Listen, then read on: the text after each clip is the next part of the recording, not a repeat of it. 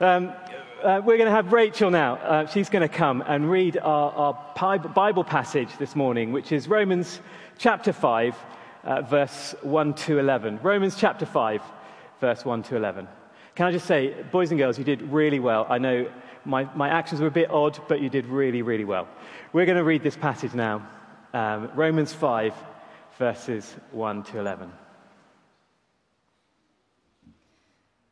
Therefore, since we have been justified through faith, we have peace with God through our Lord Jesus Christ, through whom we have gained access by faith into this grace in which we now stand. And we boast in the hope of the glory of God. Not only so, but we also glory in our sufferings, because we know that suffering produces perseverance, perseverance, character, and character, hope. And hope does not put us to shame because God's love has been poured out into our hearts through the Holy Spirit who has been given to us. You see, at just the right time, when we were still powerless, Christ died for the ungodly. Very rarely will anyone die for a righteous person, though for a good person, someone might possibly dare to die. But God demonstrates his own love for us in this while we were still sinners, Christ died for us. Since we have now been justified by his blood, how much more shall we be saved from God's wrath through him? For if, while we were God's enemies, we were reconciled to him through the death of his Son, how much more, having been reconciled, shall we be saved through his life? Not only is this so, but we also boast in God through our Lord Jesus Christ through whom we have now received reconciliation. Thanks so much, Rachel. Let me pray as Paul comes up to, to speak. Father God, we do worship you for that great good news. Lord, we pray that you would open our eyes to the light of your word, reveal to us all the amazingness of your love through your word. Lord, help us to see, as Paul explains, Lord God, Help us to listen and understand all that you want us to know about you. Lord God, be our light this morning, we pray. In your name. Amen. Amen. Thank you, Phil. Well, if you're shorter than me, you may have been given one of these worksheets on the way in. And uh, if you fold it in, you'll find that it turns into a kind of animation. If you fold it along those dotted lines, you'll find there's more underneath. And if you turn it around, you'll find a word search, you'll find a code breaker, you'll find a memory verse. So there is more still to find within that worksheet. Carry on exploring it. That one's looking awesome. A month ago, we were together, weren't we? And it was so good to be together in the sunshine at the garden stage.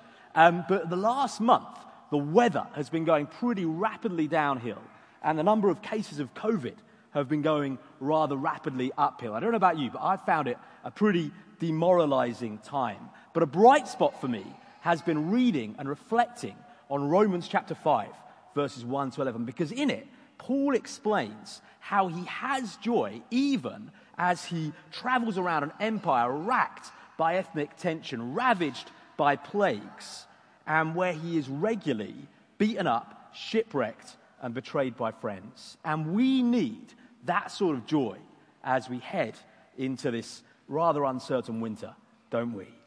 But Paul uses a strange word to describe that joy. Did you notice that as Rachel was reading it to us? The word that he uses to describe it there, he says boasting.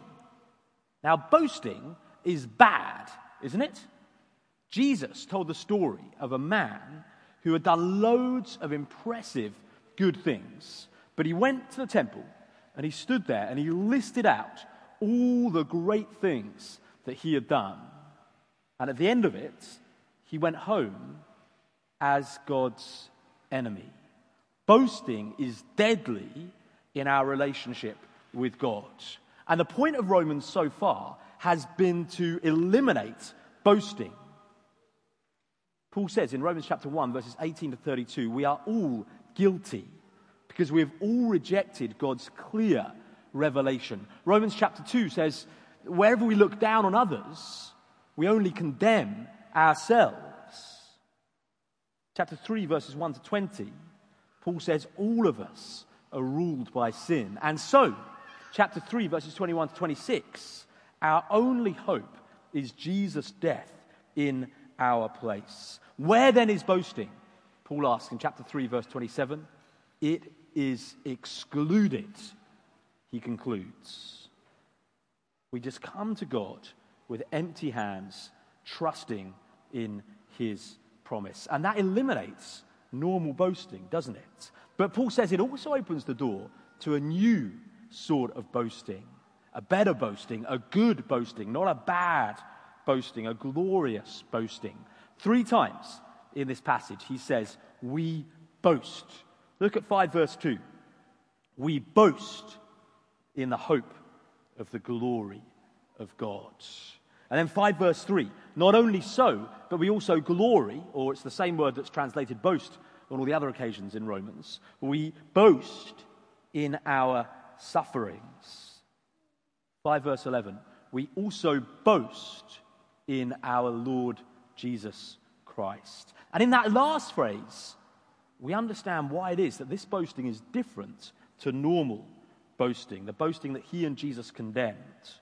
Wrong boasting rests on my achievements and lifts me up.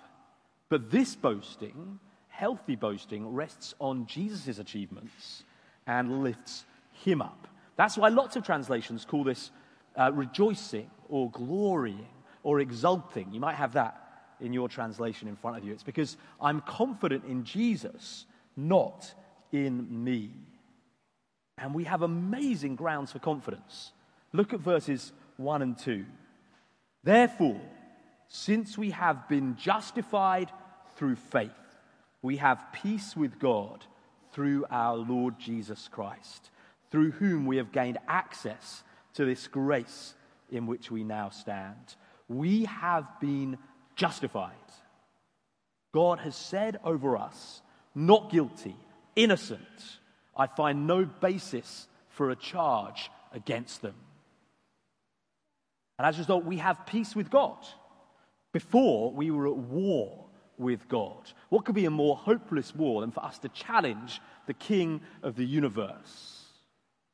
But now that war is over. Now there is peace between us and God. Instead, we now stand in grace.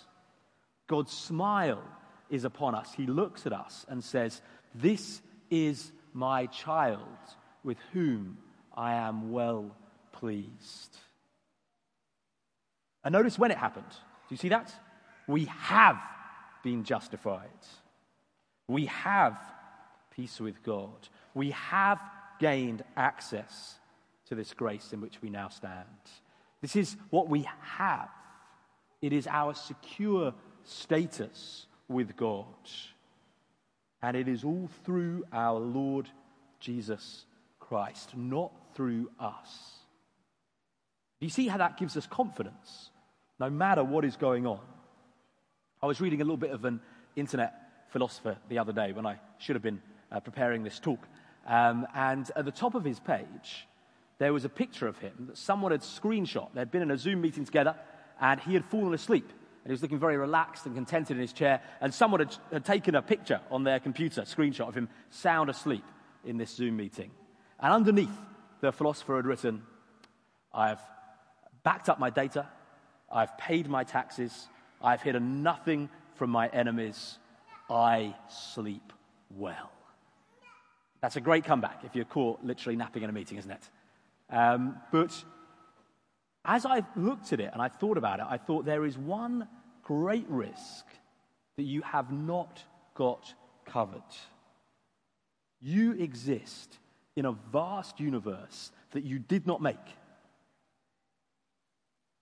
One day, what is going to happen when the creator of that universe decides to get your attention? That is going to be more terrifying than a tax audit or some data getting lost on a corrupt hard drive. Every word you have spoken, you'll have to give an account for. Every motive of your heart will be weighed.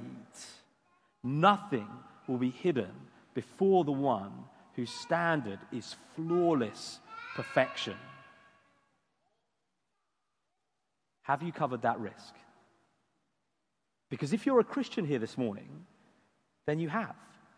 And you are ready to face that moment. So when you fall asleep in a Zoom meeting, you can say, My biggest problem, my biggest risk is already covered. I have peace with God. I sleep well. Try that next time you fall asleep in a Zoom meeting. But even better, try it tonight as you're going to bed. My biggest problem is already covered. My risk is taken care of. And as a result, look at the end of verse 2. We boast in the hope of the glory of God. When you look to the future, what do you see? What is around the corner? Well, 2020 has taught me that I don't know what is around the corner. It's very hard to know what the six month, next six months might hold. But knowing that I have peace with God means that I know what the next 6,000 years hold for me and for you. There is going to be a very short period of uncertainty, a very short period when anything might happen. And then either Jesus will return or I will die. And then what happens next is certain. We will see God's glory, we will be surrounded by God's glory, and we will share in God's glory. God's glory is the most weighty, wonderful thing in the universe. Friday night, I cycled home as the sun was setting, and it was a beautiful autumn evening, wasn't it? Everything lit up in a golden light, the leaves changing color, the air fresh after the storm had blown away, creation proclaiming God's glory. I'm sure that you've looked into a friend's eyes and been infected by their smile. Humanity reflecting God's glory. All the good things of this world are good because a pale glimmer of God's glory shines through them. And yet, our hearts never fully satisfied by them because these things are only glimpses of God's glory in a sin scarred, ruined world. And so our hearts hungrily carry on looking for more. But one day, one day, we will see God face to face. We will gaze upon God's glory. And we can't imagine how good that will be, but there is no harm in trying, and there is a lot of good in trying. I have infinitely greater joy than we have ever known. And everywhere we look, we will see the glory of God as all of creation is transfigured by God's glory. And we see what this world was made to be as all the good things of this world uh, are made better than we can imagine. I suspect that dinosaurs will be there. I'm confident that mountains will be there. And I know that every Christian from every generation will be standing there before the throne, now perfectly bearing the image of Christ and reflecting God's glory as we have deep, infinitely rich relationships with one another. And you and I will be transfigured by God's glory. We will no longer be in creaky, dying, sin addicted bodies, but we will be transformed by the Spirit who raised Jesus from the dead, and we will blaze with God's glory. Unsurprisingly, with that as our future, we have a very different view of the present to those around us. Suffering is not so frightening. In the 1700s, John Newton put it like this Suppose a man was going to New York to take possession of a large inheritance, and his carriage should break down one mile outside the city, and he had to walk the rest of the way. What a fool we should think him if we saw him wringing his hands and blubbering all the last mile. My carriage is broken, my carriage is broken. We aren't trying to live our best life now. We don't need to be brokenhearted if we don't achieve the fantasies of our cultural moments.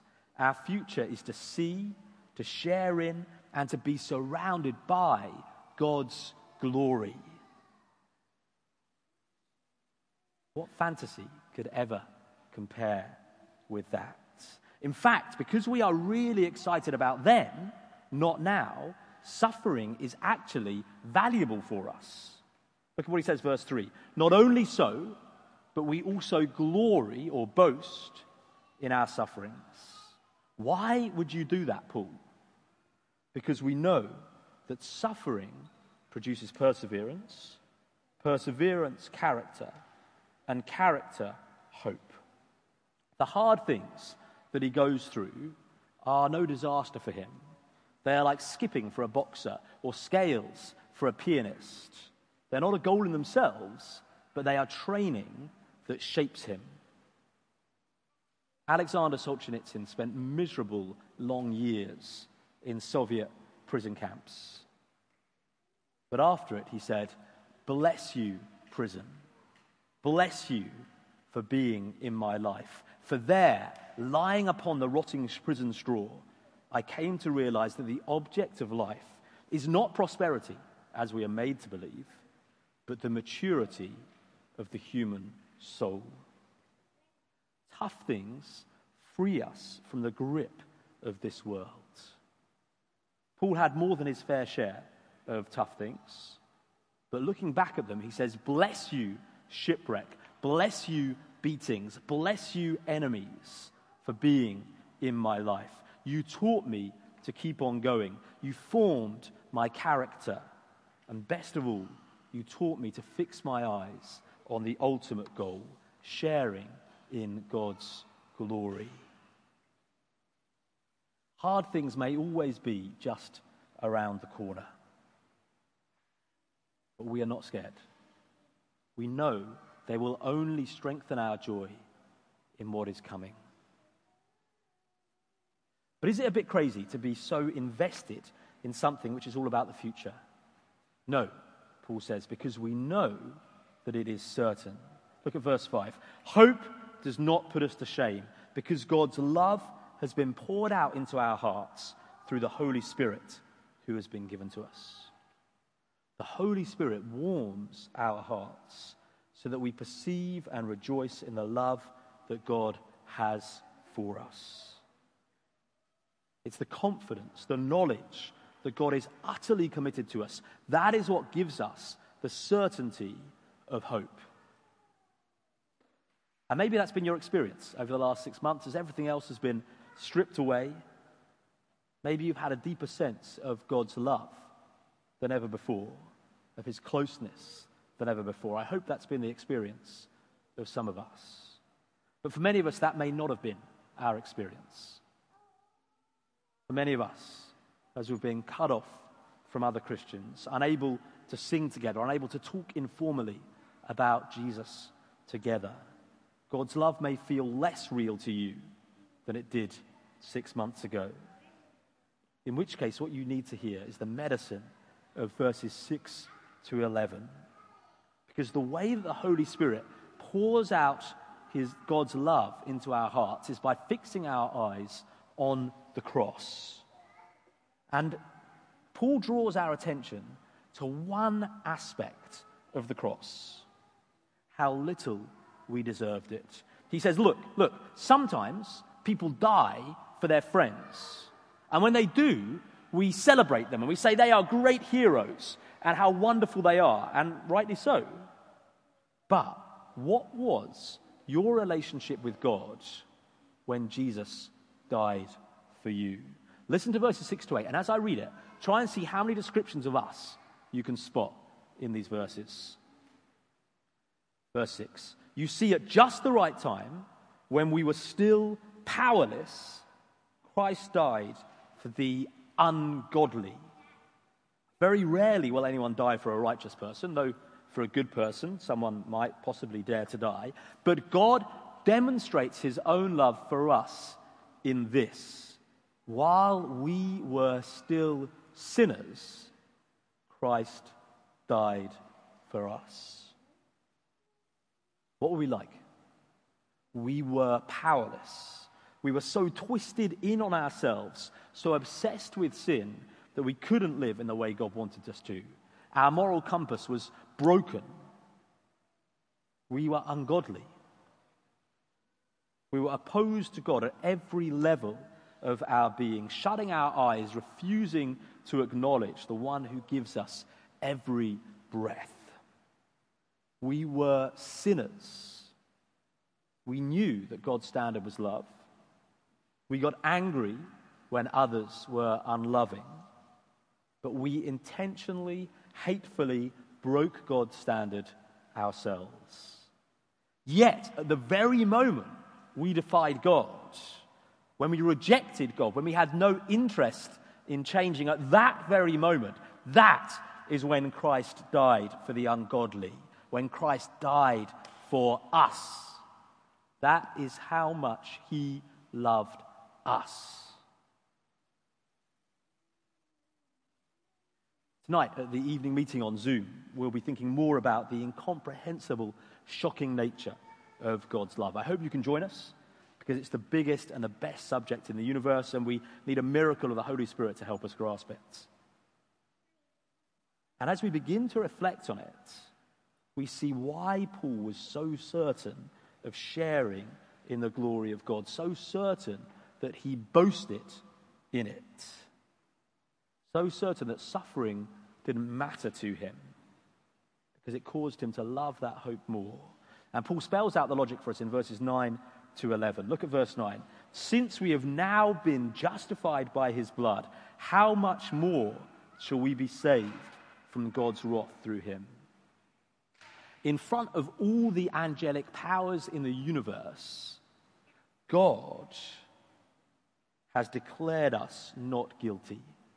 And he has done that justly because Jesus' blood stained the ground when he was beaten for us, because Jesus' blood trickled into his eyes as he wore a crown of thorns for us, because Jesus' blood gushed out of his side as a spear went into it as he, as he bore the penalty, the beating, the pain that we should have borne. If he's done all that, is God going to let us be crushed on the day of judgment? No. No. That would be calling himself a liar. It would be calling his son's death a failure.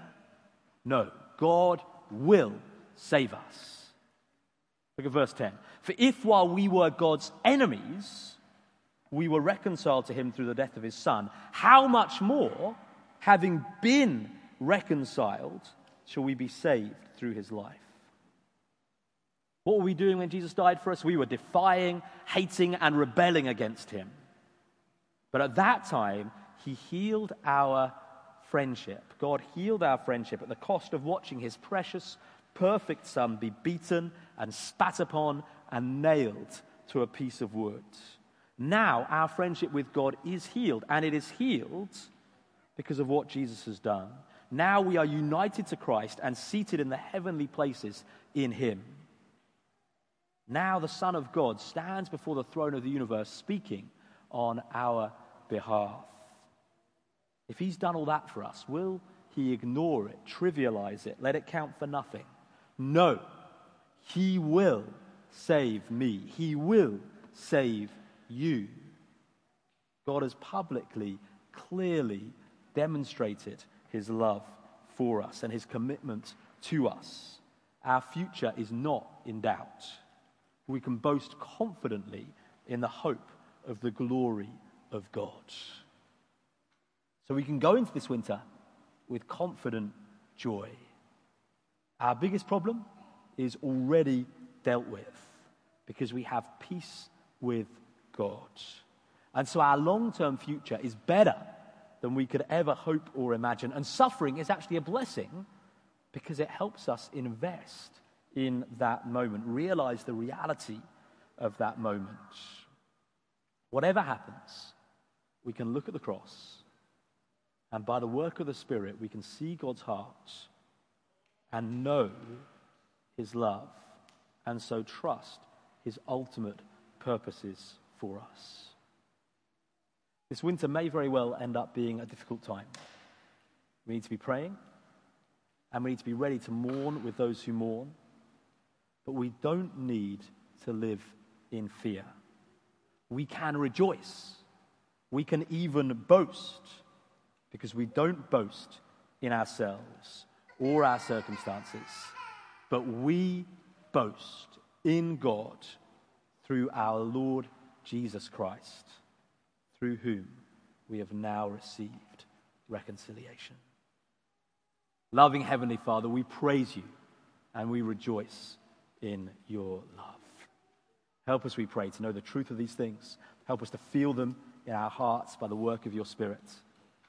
And help us to live wholeheartedly, joyfully for you through whatever comes our way.